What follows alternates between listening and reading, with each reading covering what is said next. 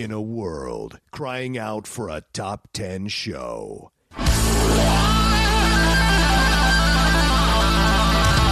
John Roca and Matt Nost are here to bring you the top 10. Take it away, boys.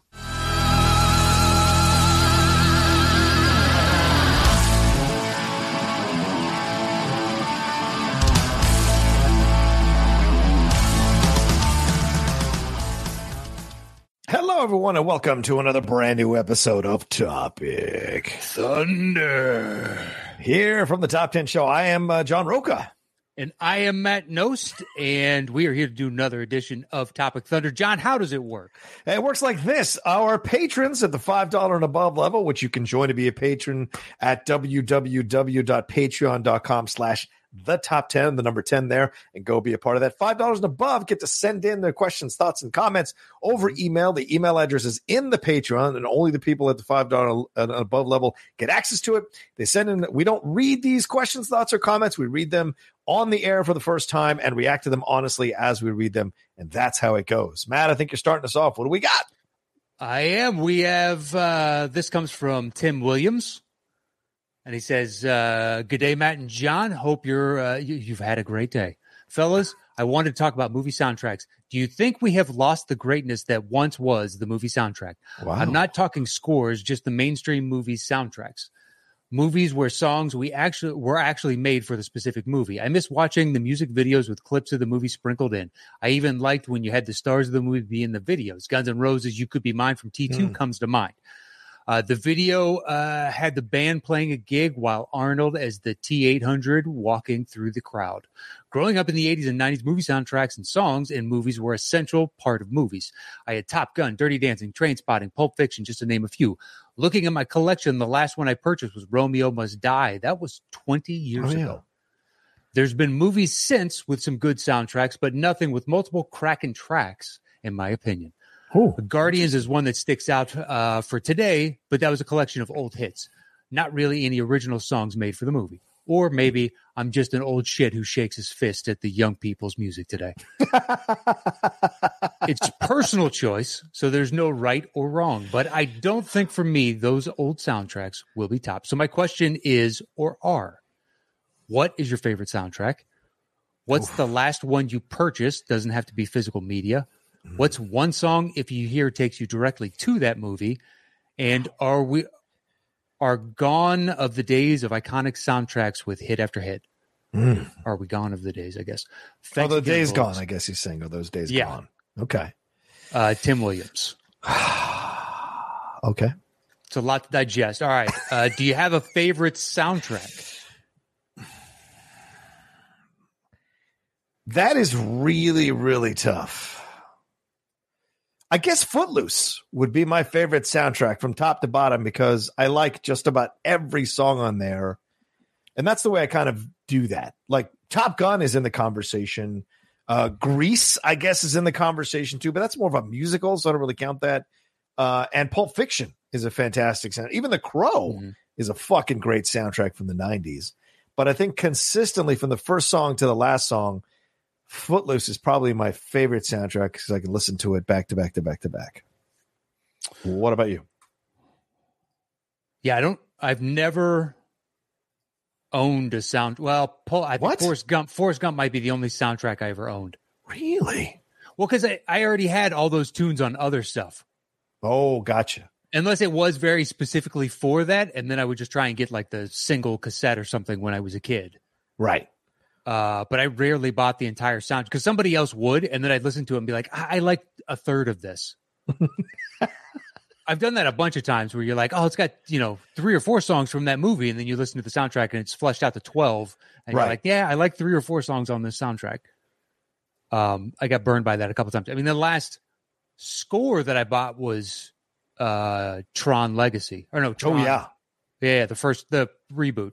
That's a fucking great soundtrack. Yeah, Daft Punk's score on that. I still listen to it to this day, but that's not a soundtrack that he's talking about. Yeah, I think No, that's last, more of a score, right? So that's, it is 100 percent a score. yeah, yeah. Yeah, I think I think Forrest Gump might be the last one I owned. Wow. It was good, but it was it's an all churning of old Right. hits. right. It's two. It's a two CD or two. Yeah, it's two CD. It was like during that Right. two. I was in a two CD craze. I had all kinds of double CDs. It's like Yeah. a bigger prestige. Like this one's a double disc. I had a bunch, man. I love those for a short time, and then eventually Oh, just yeah. big. It's in even bulkier packaging. It's like ah, Right. this is a pain in the ass. Yeah, foot. yeah, Wow, fucking Thrillist has Footloose at fifty out of their top fifty, and that's fucking ridiculous. Well, who's their number one? Their Like one, Breakfast Club or their one is Purple Rain. Oh shit! Oh yeah. See, but that I that's don't know, was- that made for the movie, or was Yeah, were those songs made separately? I don't know. Purple Rain to me exists outside of the movie. Yeah, it feels like right. It's that's a I think a Hmm. you know a horse of a different color. Um, but I mean, Yeah. you know, you could make the obviously the case they and they are, uh, and I bet you a bunch of people differ from us, but Yeah. Purple Rain's something. It's a different animal. I don't think it counts as a full soundtrack because it doesn't include the Times songs and it doesn't include uh, Apollonia songs, Vanity Six's songs, or Vanity songs. So to me, it isn't a full soundtrack. It's songs from the soundtrack, but it's not the full soundtrack. So I think I would ding it for the technicality of that. Um, yeah. What what else does Thrillist have? Help from the Beatles, Okay. um, but I feel like that wasn't created for the movie, right? Yeah. Think- um, I don't know that for a fact. You know the Beatles better than I do, but that's always Yeah. existed outside No. of as well. Yes, absolutely. Like Hard Day's Night, that the music wasn't composed for the movie; it was composed ahead of time. Um, Curtis Mayfield's Superfly. I only know one song off that, so Yeah, me too. uh, Pusherman. So I don't know. It's a great song. Um, it is. Uh, they also have Train Dazed and Confused, but that's a collection that doesn't count. yeah, not for what my Tim is asking for. Yeah, Right. it's, it's a great soundtrack, but it's Yeah, Trainspotting also pretty much a collection. Oh, Saturday Night Fever. That was made for the movie for sure. okay. I mean, there's the what You know two what? songs on it Wow, that I like. Oh, okay. the- I'd have to see the track list to be honest, but I can only think Fair. of like two off the top of my head. Yeah, Staying Alive, How Deep Is Your Love, More Than a Woman. There's a bunch of them. Two out of three ain't bad. I've got it as it's a it's a double record. Uh, I bought it when I first got my. Uh, Oh, really? player. Yeah, it's I a double record. There's a lot of songs on that soundtrack. Um, Rushmore. Mm, okay, Were the songs made for that movie? I don't I don't so. feel like they were right. Uh, the Faces. No, they certainly wasn't. If the Faces were on there, uh, the Graduate is interesting because Simon and Garfunkel were making movie. Were making that the songs.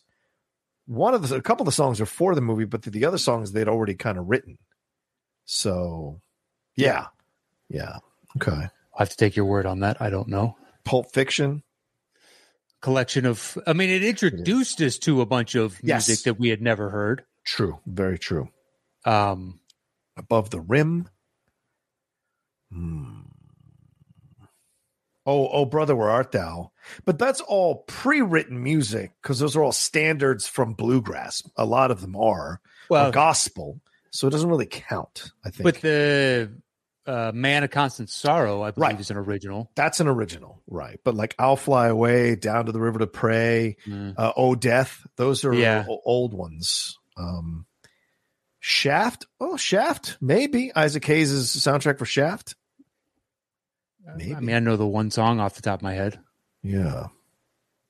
Um, Goodfellas eh, Once again, a collection of It is a collection. You're right.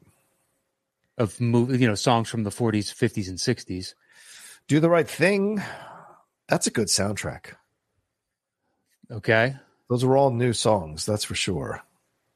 But I, I don't know if "Fight the Power" was written ahead of time or not. So, um, American Graffiti, that graffiti, that's a double double one, but that's also a compilation, as you said. So, Mhm. uh, I don't know, dude. I mean- Clueless, Wild Style. because your ahead. biggest ones would be like Titanic, because My Heart Will Go On, Oh, right. Yeah, yeah, yeah, yeah. or Kiss from a Rose for Batman Forever. Right. But then the rest of that, I don't know a single other song from that soundtrack, to be honest. Yeah, Kiss from a Rose, Batman Forever. It has about four good songs on it. Okay. There's there's a great Everything But the Girl. Hunter plays the game song. There's a I think there's a Massive Attack song on there as well, and then one other one. Is there that I really? think- yeah, I think. I think. I Don't- think don't Massive Attack was around at that point. I, I don't know their timeline, but in my head, it's like early 2000s is when they came into my worldview. Let's let's take a look, man, because I think uh, I think there's about four, and then what? I, and Pretty in Pink is a fucking great soundtrack from the. I think that's the best of all. Yeah, I think there's a bunch of 80s. yeah, Your Breakfast Clubs, your Fast Times at Ridgemont High, your yeah. Fast Uh, Times is good. That's true. Uh, yeah. So Batman Forever has uh, "Hold Me, Throw Me, Kiss Me, Kill Me" from U2, which I think is good. it's not. Um, I literally listened to it the other day because of, you know, Settle the Score. I've gone through oh yeah, I'm sure. I have gone through so many movies. Like, dude, good luck finding a song from Wolf of Wall Street. And in the IMDb credits, there's like 50. Holy shit! But Wow. it, uh, that's a That's a but I'd say there's 25. I would legitimately say there's 25. But they all play for like three seconds here in the background for seven seconds there. This 27 second interstitial, or like when they're, you know, the camera is passing through the office and you're like, that can't, you can't use that shit. it's a great soundtrack, but it's like, Yeah. I don't think that shit counts. Okay, PJ Harvey, one time too many. For which? Uh, for this is Batman Forever. Okay. Hunter gets captured by the game. That is Tracy Thorn, but it's with Massive Attack. So Massive Attack is on the soundtrack with Tracy Thorn. Nice, nice pull. Yeah, it's I, I like Tracy Thorn. She's the lead singer of a group, Everything But the Girl, and I've been a fan of theirs for decades. Before they went into the dance shit with Missing, before that they had done some music that I really like, and so hearing her voice with Massive Attack, and she did three songs with Massive Attack, um, uh, and the other two were on an album for Massive Attack. So she's great. Mazzy Star's on this. The Offspring's in this. Nick Cave is in this Yeah. soundtrack. Wow. All right. A rare Michael Hutchence appearance as a solo artist and the Flaming Lips. All right. So that's Batman Forever. That is Batman Forever. What was the last one you purchased? Soundtrack or scores? Soundtrack. It's been a bit, man, because I usually said it doesn't have to be physical media. I think once again, Forrest Gump might be the last one that I maybe Pulp Fiction, but I don't remember Hmm. owning. Probably Oh Brother. Probably Okay. Oh Brother on CD. Yeah. As far as scores, uh, if Tron Legacy counts, then Tron Legacy was. Oh no, Yeah. Man of Steel. Man of Steel was my last one that I purchased in terms of scores. I Okay. love that Hans Zimmer score. Love It's it. good score. Man of Steel. Yeah. But his initial question, I don't think. I think what's happening is that we're getting incredible composers that are that are how can I say this correctly? There's more movies coming out. So there's more opportunities for us to discover incredible composers. So naturally there's not just going to be 3 or 4 that we focus on like we've had in decades past.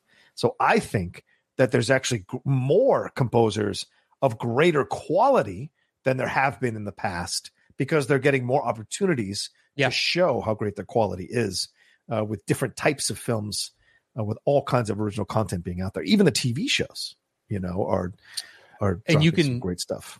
Ping around from all kinds of different because so many different things get greenlit, Yes, abstract ideas or this crazy comedy or whatever else. You can kind of like bounce around and do yes, a whole bunch of different things. right. Um, oh, I never thought of such and such for this kind of drama. And just like, Right. ah, they were perfect. Um, but b- because of the generation of so much content and TV not being the you know bastard stepchild of entertainment, mass entertainment. uh, yeah, Good point. all right. Well, I think uh, Yeah. that's a solid opening. So thank you, Tim Williams. We appreciate Tim. the question. All right, let's move on. Thank you, Tim. Uh, let's see where we at here. And the next one is from the Chapman family. Hey, uh, John and Matt, hope you are both well. As we enter our nine millionth day of the lockdown here in Melbourne, another Australian, Hmm. I wanted to give you an update on my friend Josh Smith and his American football adventure. All right, Josh will play his first official game for Kent State University on September 4th versus Texas A&M. Hope you'll both check it out. We certainly will be down here. Cheers and stay safe. Cam Chapman. P.S. Link below for Josh's profile at Kent State University. Didn't we? Uh, did well? This is He September. tweeted so- at us. He Yeah. tweeted us. Yeah, he told us that he had become what uh, player of the week or something like that. So On opening week, I believe. yeah, yeah. It was right around the beginning of September we got that from him. We both were like, "Oh, they do that is awesome." yes, Um, yes, But uh yeah, that- I mean that's the sometimes the backlog on yeah, because we you know we'll do some shows one question, other shows three questions, four questions. yeah. So we're a month behind on this one, but we hope he's doing well. I, I haven't checked in since that first uh, game because I'm a little lapse on my uh, Kent State football following. it uh, doesn't pop up on my radar, and that is not me slagging off on Kent State. a little bit, so you know. little bit. I little don't follow bit. any college football. That's true. You don't follow So, any college football. I That's stopped sure. watching all college sports by and large. I watched like the really huge games, Yes, yes, but I don't care because it just looks like a sloppy product to me. Yeah, Um, maybe now with these kids officially getting paid above board, uh, they're making It- some money. they are making some money. Yeah, I don't know if uh, the figures are still holding, but it was speculative that uh, who was it? Uh, is it Kiffin that was talking about Alabama's yeah. Lane, quarterback Yeah, in the offseason saying, "Look, I think he's going to make a million this year." yeah. Woof. Um, Woof, daddy, a million. yeah, with sponsorship as an 18 year old, hasn't played a snap. yeah, Uh, that's just how lucrative now. Certain schools have a tremendous advantage, Hmm. and uh, Kent State can still put it together. So we're pulling for Kent State. They're one and three right now. Kent State, uh, tough, tough schedule. They scheduled two ranked opponents in their first four games, so rough start to the season. Forty-one to ten. They lost to Texas A&M, who's coached by Jimbo Fisher, former uh, FSU coach and uh, national champion with FSU. He's uh, forty-one to ten. But in that game, Josh averaged forty-one. Uh, he punted eight times. Never a good thing No, for an average of 40.2 yards. Uh, Hmm. But then, then they won their next game. Though um, they destroyed um, VMI. I think it was like 60 to seven or something like that. And Josh kicked once for 44 yards. So shout out to that, your offense. But then they played Yeah. Iowa and got decimated by Iowa, who's ranked number five at the time. But he punted seven times for an average of 31.6 yards and then punted three times in the game after that when they lost to Maryland, I think 37 to 16. And he punted got a three Big times. Ten heavy schedule here. Yeah, very Big Ten heavy schedule for sure. So, um, but yeah, he played. Let's see, prior to Kent State, Aussie punter trained at Pro Kick Australia, and he played Australian rules football for 15 years. So, shout out to shout out to Josh Smith. Um, Yeah. Good luck to you. Yeah. Um, I'd be curious to know what the average punt length so far in college football because that 40 in the first game is like you're booting the ball. yeah, I think that's why he was Player of the Week or whatever. had to be just like you're crushing it. Your punting is the only thing that's stopping them from racking up 70 points today. Yeah, just because you're slowing them down because they have to chunk out an extra 20 to 30 yards every time. yeah, yeah, yeah. Uh, so God bless you. You saved us a lot of face. That's my guess. I didn't see the game. Eight punts is a lot of fucking punts. For one game, that's a lot For of one fucking game? punts. That's a lot of fucking punts. A lot of three and outs, man. That's a lot of three and outs. Uh, they look like uh, the stat sheet from uh, Justin Fields' first game. Uh, oh punts, Lord, punts. Hey, That we got six tough. yards on this one. Who with sacks? It's back to zero. Uh, it was. It's fine though. I, yeah. I still think we're going to be roughly about what we were, which is seven and 10, 8 and nine. I think You really think that? With I him? genuinely. The only thing that kills me about us is the um the lapses in our secondary is uncharacteristic for us, and we've had a couple times where we're like, Yeah. "What? What's going on, guys?" Yeah. I'm not mad yet. I'm just confused because the defense is. We're always good on defense. Right. Right. Um, Yeah, so I was surprised by the game. Yeah. But then again, I mean, like, do you think it's time for Nagy? Do you think it's time to go? quite possibly. Okay. I, I don't know who specifically is out there just yet. Yeah, that's a good point. Who is out there, man? I know. Um, every once and again, there's somebody that you can look at, like a coordinator, or whatnot, and be like, "That dude would be good for us." But Yeah. uh, it's almost like the list of names you hear percolating up. That's when I find out about any of that stuff. yeah. Yeah. Yeah. Yeah. Um, it's not like I come into it going, "You know who'd be good." Is such and such because I also don't know all the assistant coaches' names across all the different fucking teams. That's a good Um, point. Yeah. but but quite possibly, sure. Um, I think Dalton needs to come back and start again. Dalton, you do okay. I would rather. early? I would rather Fields like, listen, we're going to use you, bring you in more and more and more, but get you up to game speed. Right. This game moves a lot quicker. Otherwise, I mean, you hope he'd end up like a Peyton Manning, where the first season is what Josh Lawrence looks like he's going through, throwing a lot of picks. It's not going well. Right. Um, who knows how much help you have around you? Although Peyton's, I think, was worse. I agree. I think Peyton's was much worse. Yeah, Well, they're already looking at his hand. That's the scary part. Is they're already looking at Fields' Oh, I, hand? like I had not heard that. Yeah, I read that this morning, and because I was setting my fantasy lineups this morning, and that apparently they did X-rays on his hand to see what was going on with his hand and see if he's going to start on Sunday or not. Fucking That's scary. fantasy. Last week, I would have beat everybody except the guy I was playing by twenty or twenty-five points minimum. I think a couple people I would have beaten by sixty or sixty-five. yeah, yeah. and I lost by 15. We both had monster days, and I lost by 15. Yeah, That always sucks, man. tip my cap to him. Um, I won't say who it is, but uh, every year I kick this person's ass twice in a season. So when he beats me by that much, you're like, good for you. This year, I genuinely do think you got a good team. You know what? Good for you. Fast five, six, just like you were drafting blind. He would check out of the draft early and be like, hey, just pick me up a defense and kicker and something else. I don't know what I need. And he would leave the live draft. Um, Good for you, Spider. Good for you. Yeah. Well, I I think he does it just to have the camaraderie because it's all Oh, of a course. group of friends. yeah, it's fun. He, okay, he wants to win, but he doesn't give a shit at the same time. Just like Right, ah, right. I like doing the live draft, and then we talk shit on a text thread during the season. Why wouldn't you, man? It's fun. Yeah. Um, none of my, But- my we usually play. We usually have two two leagues that we do with my friends, but the COVID thing has kind of turned them off. So I had to go and sign up for Yahoo, and so I joined eight leagues in Yahoo fantasy football, and it's kind of nice when you win the first. The second weekend I won seven out of eight, and then this weekend I lost five out of eight. course. So it's just the balance. But that being said, I mean, I'm loving it this year. Whereas last year I was really not into it. This year I'm super into it. So uh, I'm I'm enjoying what, what's Oh happening. man, last year was the most bitter pill. Yeah. I, I crushed the league and I lost in the finals. Oh, really? I was Fuck. four games above number two. Yeah. I had scored. I had almost doubled last place's score. I just got lucky on.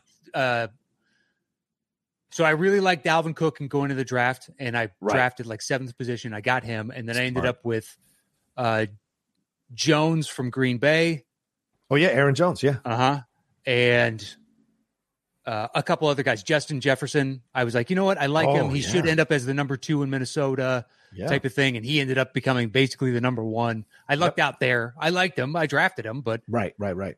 um, I didn't think he was going to do that. I thought he'd be solid. I was like, I think he could end up getting me eight to nine points consistently, and that's sure. I want to get to double digits. I want every player just consistently give me ten points or better. Right. Uh, my defense is the only thing I'm really struggling on right now. Yeah, I took the Redskins defense and I am eating shit for it right now. Oh. I drafted Baltimore and Pittsburgh, Oh, thinking one of the two of them would go off, and they both Yeah. been dog shit. yeah. Yeah. Yeah, it's been rough, dude. Ugh. I hear you, man. But what are you gonna do? Sometimes you win, sometimes you lose. Yeah. It's about Tip my cap to that guy last week, and I texted him. Was like, "Congratulations, you kicked. I mean, you beat me up. kicked the shit out of me. You did. What, there's nothing you can say when you're looking at the whole time. Just like my dude's doing great. His is doing just that much better. Like I've got Herbert. He has Josh Oh. Allen. yeah. Justin Herbert. Yeah, they both had four TD days. Just like, Yep. okay, I didn't make up any ground there. Uh, Again, I'd like to point out I picked the Herbert thing. I had a feeling about that guy. So I had a I feeling didn't, on, 'cause I don't on, watch on our game time show. Ugh. what before last season? Oh yeah, like when he was drafted, I was I said this guy is going to make the easiest transition into the NFL. Just because I'd seen the games with Oregon and I was like, this kid can play. Like he gets it. When you watch quarterbacks from Bama or fucking Oklahoma and you go, they're just doing this because it's a smaller ball and it's college. but they're not going to be able to transfer these skills against faster defenders, against men and faster defenders who are coming through the line. They're going to be scared. Hmm. But Herbert was really calm, and he played all four years at Oregon. So I just had a feeling about a kid like that. Reminded me a little bit of Duncan. Had that kind of composure. So Yeah. when he came in for Tyrod Taylor last year, I wasn't surprised to see they weren't winning games, but they were only losing games by like three to five points. So that means that kid knows how to keep that. And then when they beat the Chiefs, I wasn't surprised one bit that they beat the Chiefs. Chiefs beat seem so arrogant this year. Yeah. Yeah, right. Yeah, they kind of got a little bit of the Patriots It's disease. it just the we know we're better. He's like, Yeah. well, then you need to stop waiting until the end of the fourth quarter to prove it. Yeah, we're, we're going to flip the switch when we feel like it. No, that's not how it works. It doesn't work in the NFL like that. Exactly. Um, anyway, So yeah. well, good luck to Yes, your boy, Josh. Yeah. uh, Cam. We hope he's doing well. Um, Keep those punting averages up and uh, give us progress reports. Absolutely. Give us progress reports. Tweet at us. We like seeing that for sure. Um, all right. Where are we good? I think are we good? Are we good? We're at uh, 25 minutes. You want to do one more? Uh, sure. Let's do one more. So we'll skip that one. Go to the next. Okay. Go ahead, brother. Uh, this comes from Chris Lemke and says, "What's up, guys? Oh. Uh, I de- I know this is less Nost's bag, but we are getting back to a really exciting time in professional wrestling. Hey-o. Uh, I grew up with it in the 80s, got sucked back in during the Monday Night Wars, and was off and on, or was off and for a while until some of my good friends started to become pretty reputable pro wrestling reporters. Now we get together every year and go to a few big shows and WrestleManias. I honestly don't have any real time to watch the weekly program, so it's always just reading recaps. I do love going to the shows and have been to some awesome ones, including Punk's comeback in Chicago. That's awesome. Do you have any really fond memories of wrestling? And John, what are your most what are you most looking forward to with this new era? The best there is, was, and ever will be. Lemke. Fond memories of wrestling? Sure. I mean, just the 90s as a whole, as a decade, that was just a great time to see wrestling change from what it was with the characters that I grew up on in the 80s and then seeing it change along with my age. Do you know what I'm saying? Like the the people who were in their 20s when I was in my 20s in the 90s, Mhm. we are the ones that wanted something else, something real from wrestling. Uh, it wanted we wanted it to progress past characters, which is why I had stopped watching in the late 80s, early 90s, because I was like, this all just fucking Tatanka and shit. I'm like, this, I can't get into this. Um, and then all of a sudden, Hogan turned heel. And even Hogan in WCW, like initially I was on, and then I was like, ah, it's the same shit, red and yellow. I've seen it already. And when Hogan turned heel, everything changed. And in that moment, you got to see that the anti-hero was actually what was interesting. And it was reflected in our movies as well, in our culture. The Sopranos aren't that isn't that far away. The Wire True. isn't that far away. So this idea of anti-heroes, and you see it in pro, in, in pro wrestling, really kind of, and people won't give it its credit, but it kind of broke ground on that. It, it showed you that you could cheer for someone and understand why they're a heel, or understand why they're a face, or understand why they do some nefarious things, or why they do some questionable things when they're supposed to be a good guy, because the overall goal is to just to keep evil at bay, you know. And so you Yeah. see that, and it's up to you to decide. So I love that, and seeing the the Monday Night Wars is is is the second uh, coming of wrestling. Like the golden era is the '80s, the second coming is the uh, Attitude Era and the Monday Night Wars. And then it was, you know, it was it's been fun to see women's wrestling kind of blow up recently. That's been great. Okay. it's been great to see all these great athletes doing their thing. And now what I look for is healthy competition between AEW and WWE, motivating better matches, better characters, new athletes to step forward who you didn't think would step forward, new stars to come forward, and innovation to happen now for this era of professional wrestling. So that's what I'm looking forward to. That was a well Oh. thought out uh, answer. I only know the 80s and then Fair enough. um, like see the promos for what was upcoming. I remember when Hogan went to bad, but I didn't watch at that point. and Sting started dressing like the crow, but I didn't watch it. I just knew it existed. Right. Uh, and then everything that's happening now, I have heard about the CM Punk coming back, but at the same time, I've never watched him wrestle a single second. Oh, really? Okay. Okay. Yeah. I know the name just because Right. it's so unique. Of course. Uh, but yeah, it was all 80s for me. So everything that had to do, I mean, it was so jacked to see No Holds Barred. Oh, yeah. So jacked. that film. I loved the 80s. Right? That was at the very tail end of it for me, basically. yeah, yeah, yeah. Um, But that film, woof. yeah, no, it's not good. But I was excited to see it. I love the Saturday morning cartoon. I was a huge fan of that. Oh yeah, rock and roll. yeah, rock and wrestling. Yeah. Captain Lou pop up in Cyndi Lauper videos. Loved it. All the pop culture stuff. Uh, Yeah. it was great. I still remember being crushed when I found out uh, that it was all fake. Oh yeah. Right. That's the day Just- you wake up. Yeah, utterly crushed and like, oh, it's not fake. It's Santa Day. Like Yes. it's the day you realize Santa's fake. Yeah, but the difference there is my brother killed the idea of Santa Claus, whereas my parents killed the idea of wrestling and destroyed my brother and I. So I suffered it alone in the Santa. At least in wrestling, we suffered together. you know, my dad. You know, my dad didn't know because you know, obviously, my dad did, didn't didn't have necessarily strong pro wrestling stuff. Although they do have it in South America, my dad wasn't his. It wasn't his deal. So when he came to America and he saw, and and when I was born and then as I got older, started watching the stuff. My dad didn't know it was fake, right? He didn't understand like some of this. and. Mhm. I remember we watched. uh I know we got to wrap up. We watched that WrestleMania two, and or uh, sorry, uh, a set. I think it was a Friday night's main event or something like that. And and King Kong Bundy was splashing Hogan so much that this welt appeared on Hogan's stomach, like right in his diaphragm area. And my father got sick. He was just like, "What?" He goes, "This is dis- I can't." And he almost threw up in the bathroom. And he never watched professional wrestling again. He used to watch with me for shits and giggles and it was like but he uh, you know but then he would like when he saw that it was like that was the end for him so i had the luxury of my father not knowing it was real or not and then when i was 14 or 15 or or maybe earlier 13 or 12 is when i was told that it was fake it wasn't real and yeah it's Mm. that's the santa claus day you're just like what what no you know Yeah. Um, but Anyway. Yep. I think I think he reached out to us leaving a WrestleMania, like he was on a live show or something. oh that's awesome watching along on YouTube. cool well there you go Uh, All right. Well, uh, thank you to everyone who sent in questions here for Topic Thunder. We appreciate it madly. Always fun to catch up with you all and hear your thoughts and que- and uh, points of views. Thank you to Tim Williams. Thank you to Chapman family. Thank you to Lemke, Machine Gun Lemke, for sending those in. mhm. Uh, Matt, what do we have to tell them? Please follow the show on Twitter at Top 10 Show and on Instagram and YouTube. It is forward slash the Top 10 Podcast with the number 10. And you can follow me anywhere at Matt Nost. You can follow me at The Roca Says on Twitter and on Instagram, and we'll talk to you next time with another brand new episode of Topic Thunder.